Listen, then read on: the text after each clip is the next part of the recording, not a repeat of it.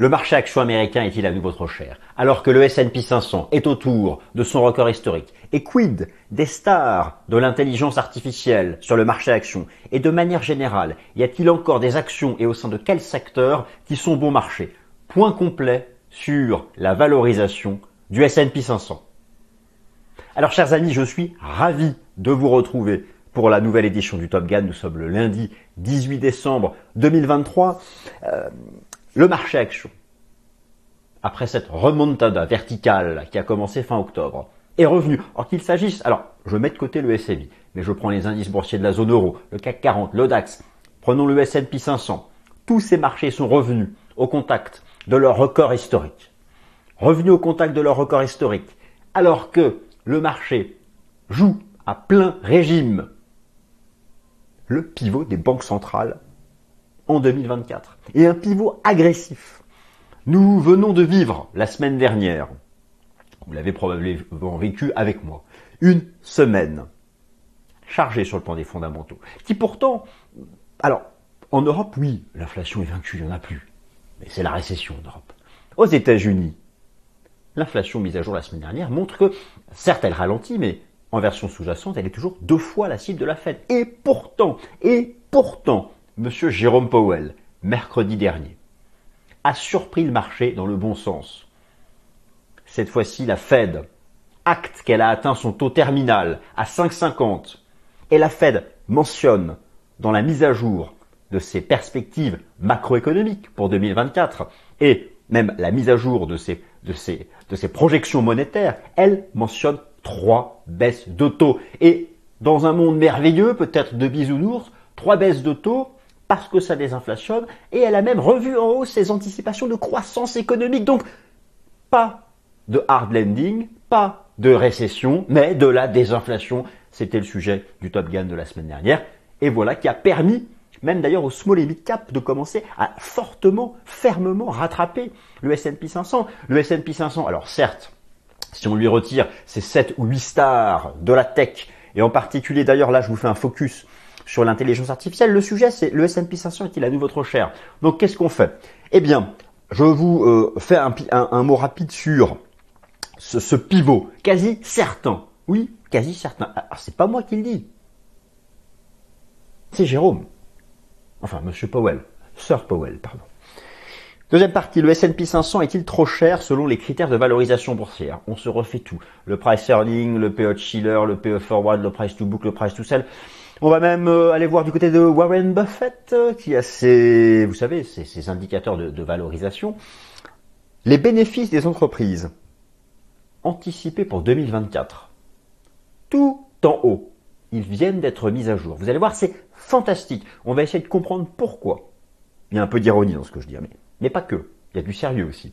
Nous allons essayer de comprendre pourquoi ces anticipations de bénéfices restent si optimistes. Et vous allez voir qu'elles ont intérêt à se conformer aux anticipations dans la réalité.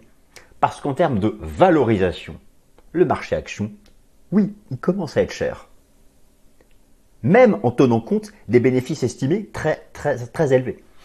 Donc, on va regarder ça, et puis on va regarder dans les détails. Quels secteurs? Les actions sont bien réparties dans des secteurs. Quels secteurs sont chers et pas chers? Par exemple, le secteur de l'IA. Tout le monde joue l'intelligence artificielle. L'AI en anglais, tout le monde joue l'intelligence artificielle. Vous allez voir qu'il y a des valorisations. Dans les stars de la tech US, de l'IA, il y en a qui se payent 50, 60, 70 fois les bénéfices des 12 derniers mois. Mais je vous en ai trouvé une petite. Enfin, une petite. Une des stars qui se paye moins cher que les autres. Vous allez voir, c'est la dernière. Bon, on va parler de ça.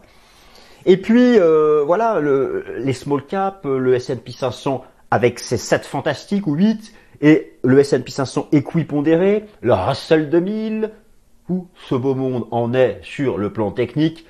Eh bien, on attaque, mes amis. Bonne vidéo.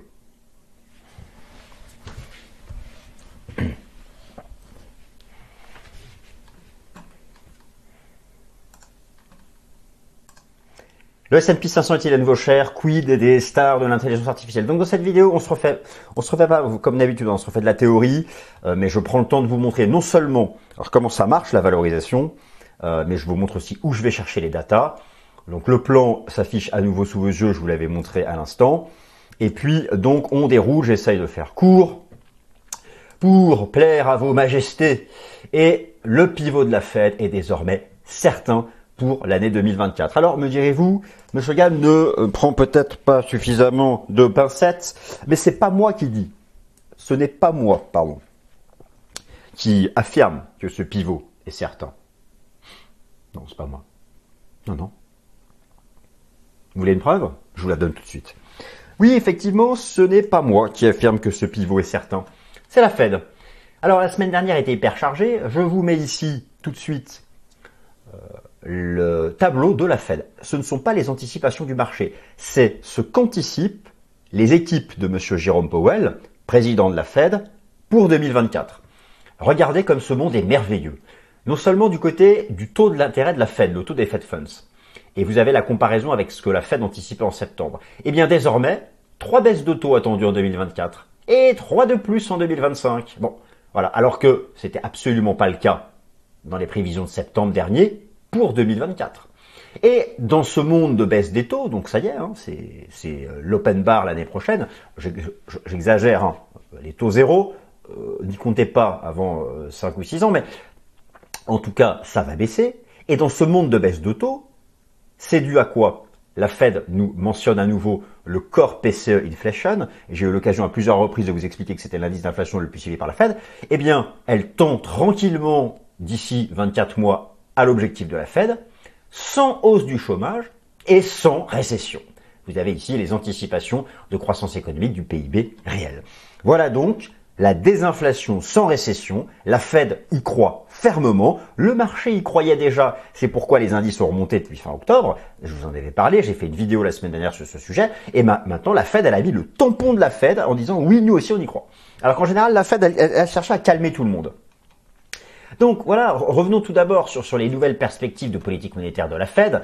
Le marché anticipe 3 à 4 baisses de taux. La Fed nous dit qu'il y en aura au moins 3. Voilà, donc la certitude, c'est que 5,50, c'était le taux terminal. Alors, cette désinflation peut-elle se faire sans récession aux États-Unis? La Fed nous dit oui. Oui, la Fed nous le dit. La Fed. Alors, on a pu voir ensemble qu'il y avait des signaux d'alerte orange sur le marché du travail. Mais voilà, pour la Fed, ce ne sont que des signaux d'alerte orange, et c'est-à-dire que bah, ça peut repasser au vert. Donc, la Fed ne s'inquiète pas. D'ailleurs, la semaine dernière, il est vrai que les inscriptions hebdomadaires au chômage retombent. Très bien. La mise à jour la semaine dernière des ventes au détail, ça rebondit. 4% en rythme annuel, c'est bien. Bon. Dans ce tableau, alors les indices PMI, c'est plus mitigé, mais je dirais que dans ce tableau, moi ce qui me gêne quand même, c'est que l'inflation sous-jacente, elle est à 4%. Elle est à 4. Mais la Fed nous dit que bientôt elle sera à 2. Bon. Pourtant, je vais vous montrer en détail, l'inflation des services, elle a cessé de baisser. Alors, je ne sais pas, il y a peut-être un risque ici, ou sinon il y a anguille sous roche. C'est-à-dire que si la Fed nous annonce là des baisses de taux, 3 minimum, c'est qu'elle a compris qu'il y avait des vrais signaux d'alerte. Et elle veut pivoter avant la récession. Enfin bon, dans tous les cas, elle va pivoter. Voilà, c'est le pivot en 2024. Voilà, au moins ça maintenant, on peut se clouer ça dans la tête. Hein. Donc, la désinflation peut-elle se faire sans récession aux États-Unis? L'importance de la consommation des ménages, l'indicateur des ventes au détail, et puis la mise à jour des PMI, ce sont des statistiques qui ont été mises à jour la semaine dernière. Alors, effectivement, le consensus cette fois-ci, à l'instant je vous ai montré le tableau de la Fed, je vous ai montré ce que dit la Fed. Maintenant on regarde les anticipations des investisseurs de la haute finance, hein, c'est différent. Ces anticipations sont archi-agressives, mais dans le bon sens. Pour 2024, vous avez là donc la fourchette des taux des Fed Funds et les prochaines décisions de politique monétaire de toute l'année 2024. Eh bien, d'après le marché, la Fed ne va pas pivoter le 31 janvier, le taux va rester à 5,50, mais la Fed va pivoter le 20 mars. Et ensuite, une succession de baisses de taux. Voilà donc, mais en même temps, cette fois-ci, on ne peut pas dire que le marché est présomptueux, puisque la Fed a dit qu'elle allait pivoter. Alors, elle dit qu'elle pivote, moi je suis prudent encore une fois, parce que je regarde les composantes de l'inflation, je vous mets tout d'abord l'inflation nominale. Elle est à 3,1. Bon, oui, la pente est baissière, 3,1, 2, c'est pas loin. Maintenant, on regarde l'inflation sous-jacente. Elle est à 4 et entre octobre et novembre, ça n'a pas baissé. Et j'y ajoute l'inflation des services. Ça baisse plus. 5,5 et 5,5 en octobre. Donc là, voilà, moi, je crois bien sûr au scénario du pivot de la Fed. Vous le savez, j'ai eu l'occasion à plusieurs reprises en particulier de vous expliquer mon scénario bullish sur les obligations. D'ailleurs, je suis très content parce qu'elles ne cessent de monter du fait de la corrélation inversée avec les taux d'intérêt du marché. Mais là, je ne traite pas des obligations. Je vous ai assez ennuyé avec ce sujet qui reste, par contre, avec un gros potentiel en 2024. Donc moi, j'y crois au pivot depuis longtemps. Mais je suis gêné par cette quasi-certitude qu'ont certains économistes, mais pas tous, j'essaye d'en lire un certain nombre, et les économistes de la Fed, leur quasi-certitude que l'inflation des services passera de 5,5 à 2, mais sans récession dans les services. Alors, certains experts disent qu'effectivement, a priori, il n'y a plus de problème d'ajustement entre l'offre et la demande. Et dans ces cas-là, s'il n'y a plus de problème dans la chaîne logistique des services, why not? C'est bien ça qui crée le déséquilibre et qui crée l'inflation. Donc, que le dieu de la bourse leur donne raison. Et dans ce cas, effectivement, le pivot interviendra pour ces raisons qui sont saines. Et c'est ça qui a permis au marché, au S&P 500, de faire au passage ma fameuse vague 5, qui a atteint son objectif de cours, ce dont je suis content, mais ce dont je vous parle en fin de vidéo, car vous avez vu le plan, la partie technique intervient à la fin de la vidéo. Alors, les ventes au détail, c'est bien, ça rebondit. Oh, c'est cool. Les inscriptions hebdomadaires au chômage, ça rebaisse. Donc effectivement, on peut croire à tout ça, on peut croire à ce schéma. Alors maintenant, on va traiter le sujet quand même. Le S&P 500 est-il trop cher? Alors déjà, le S&P 500, il est... Voilà, je suis content. Alors, le ABC, ça c'est une hypothèse, hein. Je la mets de côté. Mon scénario, c'était la vague 5. On y est. On y est. D'ailleurs, la vague 5, sa cible théorique, c'est 0,618 d'extension du bas de la 1 au sommet de la 3 au bas de la 4. Objectif atteint. Maintenant, je passe en neutralité. Voilà, je ne prends pas de risque, mais à un moment ou à un autre, il faut respirer. Depuis ce gap haussier sur le contrat futur qui a permis de dépasser la résistance des 4630 points, eh bien, le marché va avoir besoin de respirer. Mais ça, je traite ce sujet en fin de vidéo. N'y allez pas tout de suite. La partie la plus intéressante, c'est maintenant. Le S&P 500 est-il trop cher? Alors, il y a aussi toute la partie sur l'intelligence artificielle. Le S&P 500 est-il trop cher selon les critères de valorisation boursière? Alors, je vous rappelle que ce sont les bénéfices des entreprises qui permettent de déterminer si le marché à actions est cher ou bon marché. On compare ce bénéfice des entreprises au prix des actions. Et c'est donc on crée des ratios. Certains ratios de valorisation boursière utilisent les bénéfices passés, d'autres les bénéfices futurs anticipés. Voilà. Alors, la méthodologie, c'est quoi? Je vais prendre un certain nombre de ratios de valorisation. Je vais comparer la valeur actuelle de ces ratios de valorisation avec la moyenne depuis 5 ans, avec la moyenne depuis 10 ans, et pour chacune de ces moyennes, je ferai plus 1 écart type, moins 1 écart type. Je vous dis tout de suite, on regarde les 7, mais grosso modo, tous ces ratios de valorisation sont au-dessus de la moyenne depuis 10 ans, et certains atteignent même un écart type au-dessus. Donc c'est cher. Alors, pas tous les secteurs, rassurez-vous.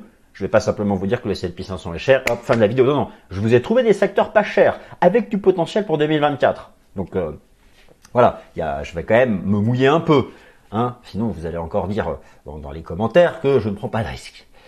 Bon, alors, donc ça, c'est la méthodologie. Maintenant, voilà ceux que nous allons regarder. Je vous les affiche ici, le PE standard, TTM, le PE forward à 12 mois, le PE Schiller, le price to book, le price to sales, qui pour moi est sous-estimé, qui est à suivre, le total market cap sur le PIB, donc c'est le Warren Buffett Indicator. On commence par lui. Le Warren Buffett Indicator, vous l'avez ici. Alors, dans sa version, total market cap sur le PIB et total market cap sur PIB plus les assets de la Fed. Total market cap sur le PIB est à 166%. Total market cap sur le PIB plus le total du bilan de la Fed, 130%. Et Alors, si on prend avec le bilan de la Fed, on est modestement surévalué. Par contre, total market cap sur le PIB américain, significantly overvalued. Donc, Warren Buffett nous dit que là, c'est une bulle. Mais ce n'est que Warren Buffett. Regardons maintenant les autres ratios de valorisation et faisons le travail dont je viens de vous parler. Tout d'abord, le price earning classique qui compare le prix du marché au bénéfice des 12 derniers mois et depuis 10 ans. Depuis 10 ans, nous sommes donc, le PE est à 25,65. Ici, c'est la moyenne. Là, c'est plus un écart type. Et là, c'est moins un écart type. Alors, d'ailleurs, regardez comme c'est passionnant. Hein. Le point bas d'octobre 2022, donc le point bas du S&P 500 ici, c'était pile poil quand on était sur moins un écart type. Et bien là, nous sommes à 25,65. On a rebondi récemment sur la moyenne et on file à un écart type. Il y aura donc, je pense, un risque de vraie prise de bénéfice lorsqu'on sera à plus 1 écart type. Mais on est au-dessus de la moyenne, donc c'est relativement cher. Maintenant, si on regarde le PE Chiller depuis 10 ans, qui compare le prix du marché avec la moyenne des bénéfices des 10 dernières années, et pas seulement les 12 derniers mois glissants, eh bien, là aussi, on est au-dessus de la moyenne, mais on n'est pas encore à 1 écart type. Donc c'est relativement cher, mais c'est pas non plus ultra surévalué, comme le dit Warren Buffett, par exemple. Maintenant, regardons le price to book. Alors là, alerte rouge. Alerte rouge. Le marché est largement suracheté selon le price to book, qui compare le prix du marché au bilan des entreprises. Alors, à l'actif des entreprises, en fait, c'est l'actif net. C'est-à-dire ce que détient vraiment l'entreprise. On lui enlève les dettes. Et ça se paye 4,43 fois. Donc là, on est... Alors, le point bas d'octobre 2022 s'était fait lorsqu'on s'approchait de la moyenne depuis 10 ans. Là, on a à nouveau dépassé un écart type. Ça commence à ressembler un peu à la bulle de fin 2021. Bon. Maintenant, le price to sales. Celui-là, je l'adore parce que les bénéfices, on peut toujours gruger, on peut toujours trouver des choses comptables pour arriver à un bénéfice. Les ventes, le chiffre d'affaires, ça ne ment pas. Et regardez comme c'est passionnant. Nous sommes... Alors, le point bas d'octobre 2022 avait été fait à la moyenne des 10 dernières années.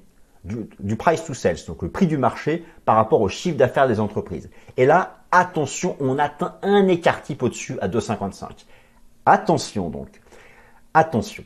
Maintenant, alors les rendements des bénéfices. Les rendements des bénéfices, on est à 4,10. On est à 4,10 alors que le taux obligataire américain à 10 ans, lui, est à 3,96. Donc oui, là, ça redonne un peu d'attrait pour les actions. Mais là, il n'y a pas de. Je dirais que c'était plus un rapport entre les obligations et le marché action.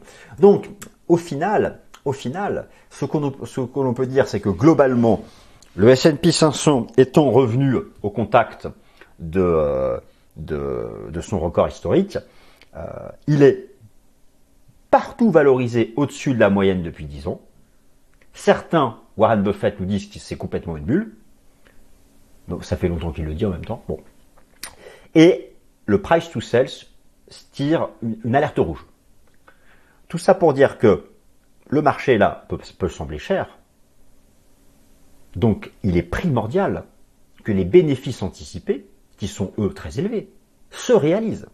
Parce que ce que j'essaie de vous dire là, c'est que au stade actuel, avec les bénéfices de maintenant, le marché est déjà cher. Et d'ailleurs, on n'a pas regardé le PE forward. Vous voulez qu'on le regarde? On compare le prix du marché par rapport aux bénéfices futurs.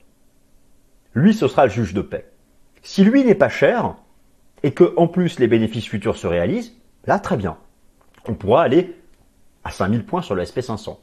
Si par contre, le PE forward est déjà cher, alors qu'on compare à des bénéfices qui sont eux attendus tout en haut, là, il n'y a vraiment pas le droit à l'erreur sur les bénéfices futurs.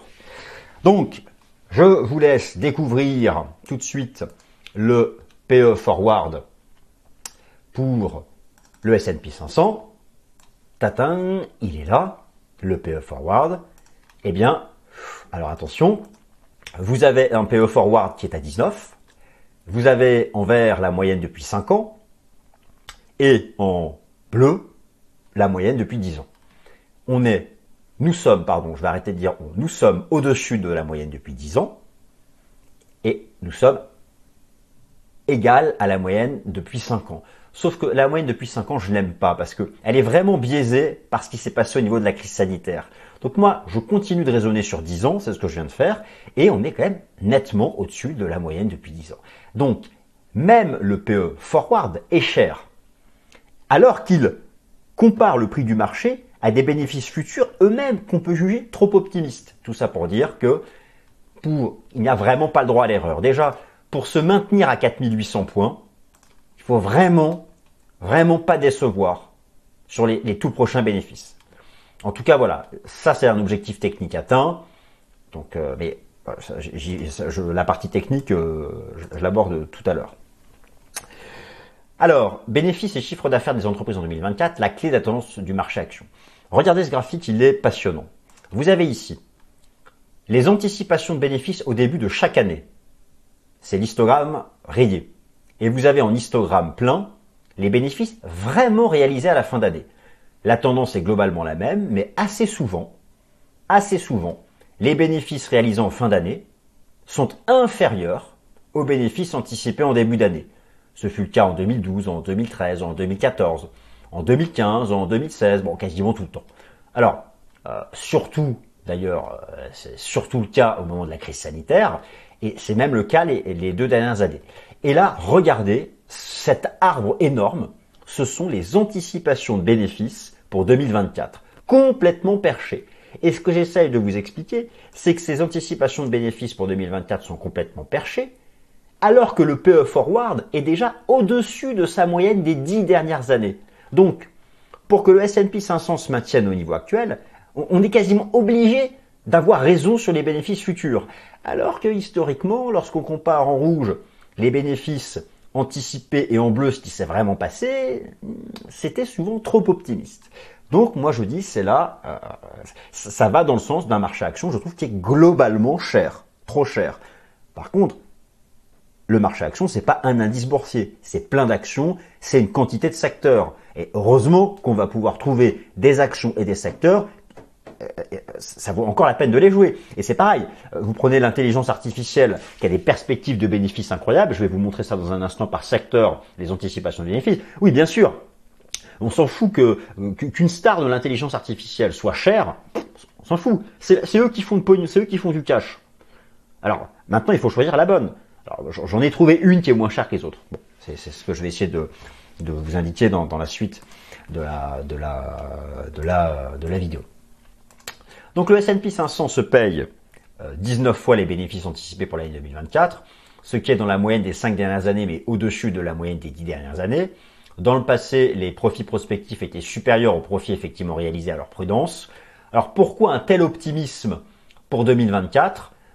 Certains mettent en avant les stars de l'intelligence artificielle, d'autres le pivot de la Fed. Ça, le pivot de la Fed qui est quasi certain, je vous en ai parlé en début de vidéo.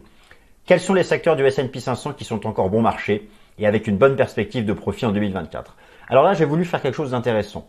J'ai voulu croiser à la fois les anticipations de bénéfices par secteur, donc vous avez les 11 secteurs au sein desquels sont rassemblées les 500 actions du S&P 500, et vous avez donc, pour les valoriser, le PE chiller et le PE régulier. Et ici, les anticipations de bénéfices par secteur. On va donc essayer de choper les secteurs qui sont moins chers que le marché. Le marché, c'est la valorisation ici du S&P 500, qui sont moins chers que le marché avec des bénéfices estimés élevés. Vous comprenez la logique. On croise donc ces 2 datas. On fait de la petite analyse quantitative.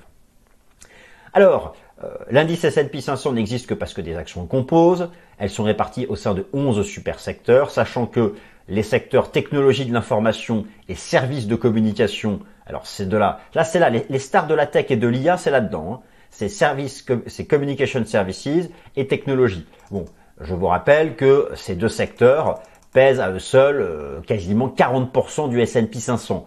Donc forcément, oui, je sais que le S&P 500 globalement est biaisé. Ce qui est intéressant, ce que j'ai relevé, moi, c'est un certain nombre de choses intéressantes. Alors tout d'abord, au sein des secteurs où vous trouvez des acteurs de l'intelligence artificielle, clairement, il faut mieux vous tourner vers communication services que le secteur pure technologie.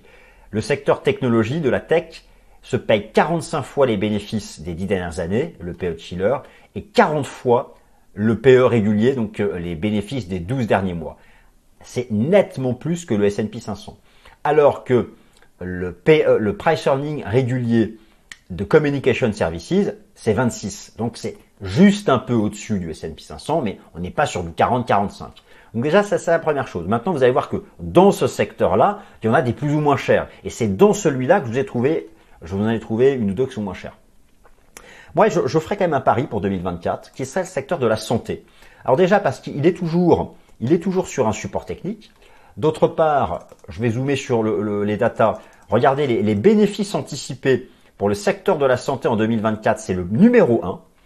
Regardez, là, vous avez les bénéfices anticipés pour le S&P 500. Moi, je m'intéresse à ceux donc, qui sont au-dessus du S&P 500 ou ceux qui sont éventuellement en dessous, mais vraiment pas chers. Et donc, j'aurais tendance à regarder du côté des valeurs financières, surtout si les banques centrales pivotent, il y aura moins de risque de défaut des clients des banques. Et le secteur de la santé, parce qu'il y a vraiment des bénéfices anticipés très élevés, c'est plus du double que le S&P 500. Et regardez les stars de la tech, et les bénéfices anticipés qui sont déjà très élevés sont encore supérieurs au S&P 500. Donc on va essayer de taper là-dedans, dans ces trois secteurs. Et moi, ce qui m'intéresse, c'est le secteur de la finance. Pourquoi? Parce qu'il est vraiment pas cher. Alors, il y a eu des bonnes raisons. Il y a eu la crise bancaire de 2023. Très bien, mais moi j'estime que le risque est derrière nous, surtout si les banques centrales pivotent. Ce qui a mis en risque les entreprises, c'était le krach obligataire et l'augmentation du taux de défaut des clients parce que, avec les nouveaux taux d'intérêt, ils ne remboursaient pas leur crédit. Tout ça va s'estomper petit à petit. En plus, d'un point de vue technique, il y a un support, on a tenu une zone support importante sur l'indice sectoriel des valeurs de la finance. J'aime bien aussi le support de l'indice sectoriel des valeurs de la santé. Pour la santé, on anticipe beaucoup de bénéfices, mais maintenant, regardez les valorisations. C'est vraiment pas cher. Pour le secteur de la finance, 16 un PE chiller contre 31 le marché, 13 le PE régulier contre 25 le marché. Maintenant, vous prenez la santé, on est valorisé PE chiller moins que le marché, alors qu'on attend des bénéfices futurs élevés. Et en plus, c'est un indice sectoriel qui a tenu un bon support. Je vais vous montrer tout de suite. Au niveau des indices sectoriels, parce que j'ai tout ici dans ce schmilblick. Voilà. Moi, j'aime bien le fait que la santé, elle a tenu c'est un bas de triangle, un bas de pattern. Moi, j'ai un scénario l'année prochaine de sortie par le haut de cette pattern, qui serait une grosse pattern de continuation haussière. Donc ça, j'aime bien la santé. Maintenant, si vous regardez, alors, les stars de la tech, ok, le marché est sur un nouveau record historique. Mais bon, eu égard au fait qu'il y a des bénéfices, que les anticipations sont bonnes pour l'année prochaine, je pense qu'il faut toujours être exposé aux stars de la tech. Les valeurs de l'intelligence artificielle, elles sont ici, dans ce secteur, Information Technology, et elles sont dans Communication Services. Où est-ce qu'il se cache mon Communication Services? Voilà. Donc, moi, je suis quand même plus à l'aise avec Communication Services. Mais et donc voilà. Et pour le secteur de la finance, oui, il est carrément sorti. On est sorti par le haut de cette configuration en triangle. Il y a vraiment du potentiel avant de rejoindre ici, avant de rejoindre les records. Et comme je vous l'ai montré à l'instant, c'est moins cher, c'est nettement moins cher que le marché. Donc voilà, ce sont des secteurs qui m'intéressent pour l'année prochaine. Maintenant, on va se concentrer sur le secteur de la tech et ces fameuses stars de l'intelligence artificielle. Les stars de la tech US et de l'IA sont-elles hors de prix en cette fin d'année 2023 ? Alors, ça, c'est une bonne question. Tout d'abord, je vous rappelle que l'année 2023 a été dominée par les larges et méga caps. Là, vous avez un tableau qui vous croise la performance depuis le début de l'année, des valeurs selon la taille de la capitalisation, et c'est croisé avec les 11 secteurs dont je viens de vous parler. Et si vous regardez les larges et méga caps, eh bien, là où il y a les plus grosses performances, c'est cette ligne-là, c'est la tech et Communication Services. Voilà. Donc, c'est là où vous allez retrouver les leaders de l'intelligence artificielle. Je prends maintenant les fameux fantastiques du S&P 500. Vous avez ici Apple, Microsoft, Google, Amazon, Nvidia, Meta et Tesla. Alors, ici, vous avez donc la capitalisation boursière et là, le price earning régulier. le price earning régulier qui correspond ici à cette colonne. Là, vous avez l'information pour les secteurs. Le secteur de la tech se paye 38 fois les bénéfices des 12 derniers mois. 38 fois les bénéfices des 12 derniers mois. Maintenant, vous pouvez regarder par titre en particulier. Bon, Amazon, 76 fois, un PE de 76, Nvidia, 62, Tesla, 78. Bon, et il y en a une qui est moins chère. C'est Google, c'est Alphabet. Alors, moi, j'aime bien. Disons que, bien sûr, il ne faut pas être all-in intelligence artificielle en 2024. Moi, c'est pour ça que je vous propose de vous exposer au secteur de la santé dans son aspect défensif avec des bénéfices futurs anticipés forts et pas trop chers. Le secteur de la finance parce qu'il est vraiment pas cher et je pense qu'il va profiter du pivot des banques centrales. Il faut rester exposé à l'IA, même s'il ne faut pas mettre tous ses œufs dans le même panier. Et au sein de l'IA, eh bien, j'aime bien Google. J'aime bien Google parce qu'il y a le potentiel encore d'aller rejoindre l'ancien record historique qui n'est pas encore rejoint. J'aime bien Google, Alphabet, pardon, mais c'est pareil, parce que le PE, c'est un PE égal au marché, il n'est que de 26. Et je crois beaucoup dans Gemini. Gemini, c'est l'intelligence artificielle de Google. Il y a énormément de comparaisons qui ont été faites entre ChatGPT, d'OpenAI et Gemini. Et Gemini est beaucoup plus performante en tant qu'instrument d'intelligence artificielle, quel que soit d'ailleurs le support, hein, écrit, vidéo, tout ce qu'on veut, que ChatGPT. Donc, moi, je crois vraiment dans le potentiel de Gemini d'apporter du cash à Alphabet. Techniquement parlant, il y a encore du potentiel. Et c'est nettement moins cher. Voilà, donc ça, je pense que c'est un sujet sur lequel, voilà, je vous invite à vraiment vous intéresser. Renseignez-vous sur Gemini. Vous allez voir, on trouve partout des tableaux qui comparent Gemini et ChatGPT. Donc, voilà, je pense qu'il y a un coup à faire encore. Et un coup à faire encore sur ce sujet. Alors maintenant, un mot technique, le S&P 500, alors objectif atteint. Alors bien sûr, S&P 500 versus S&P équipondéré, bien sûr que les stars de la tech, de l'intelligence artificielle donnent une vision biaisée un peu du marché. Je vous montre ça tout de suite. Là, vous avez donc le S&P 500 classique. Le S&P 500 classique, voilà, qui a fait cette fameuse vague 5, hein, et qui est tout proche, donc c'est objectif atteint, d'avoir rejoint les records de début janvier 2022. Par contre, si vous regardez ce qu'on appelle le S&P 500 équipondéré, alors il est en phase de rattrapage, mais on est encore loin des records historiques. Mais oui, avec le rattrapage, notamment des valeurs de la value, tout le monde a en tête maintenant cet objectif-là. Et c'est probablement d'ailleurs quand le S&P 500 équipondéré aura rejoint cette cible ici, que le marché marquera une véritable pause. Vous avez un rattrapage des valeurs de la value. Le Russell 2000 est en train de sortir par l'eau de cette énorme pattern qui a été préservé en s'accrochant ici à l'ancien record avant le choc boursier de la crise sanitaire. Donc, effectivement, il y a du potentiel de rattrapage de ces valeurs dites de la value. Et donc, ça va aussi dans le sens de ce que je pense sur le secteur de la finance. Donc voilà, moi je ne serais pas surpris que le marché commence à prendre quelques bénéfices au contact ici des records, parce que c'est un gros niveau, parce que vous avez plus que jamais, je vous avais montré ça, et là on arrive vraiment en zone d'excès, un réservoir des acheteurs archi rempli selon le dernier sondage AAII. Donc à un moment ou à un autre, il va y avoir des prises de profit. Maintenant, est-ce que le S&P 500 sera capable de faire un breakout massif des 4800 points en 2024. Écoutez, à un moment ou à un autre, les anticipations, c'est bien. Maintenant, on aura besoin de constater non seulement d'une part que les entreprises font vraiment les bénéfices anticipés qu'on attend, et là, ça y est, on va rentrer en 2024, et d'autre part, l'inflation a vraiment intérêt de décélérer. La Fed, elle n'a plus tellement le choix maintenant qu'elle s'est positionnée sur des baisses de taux. Il va falloir qu'elle le fasse.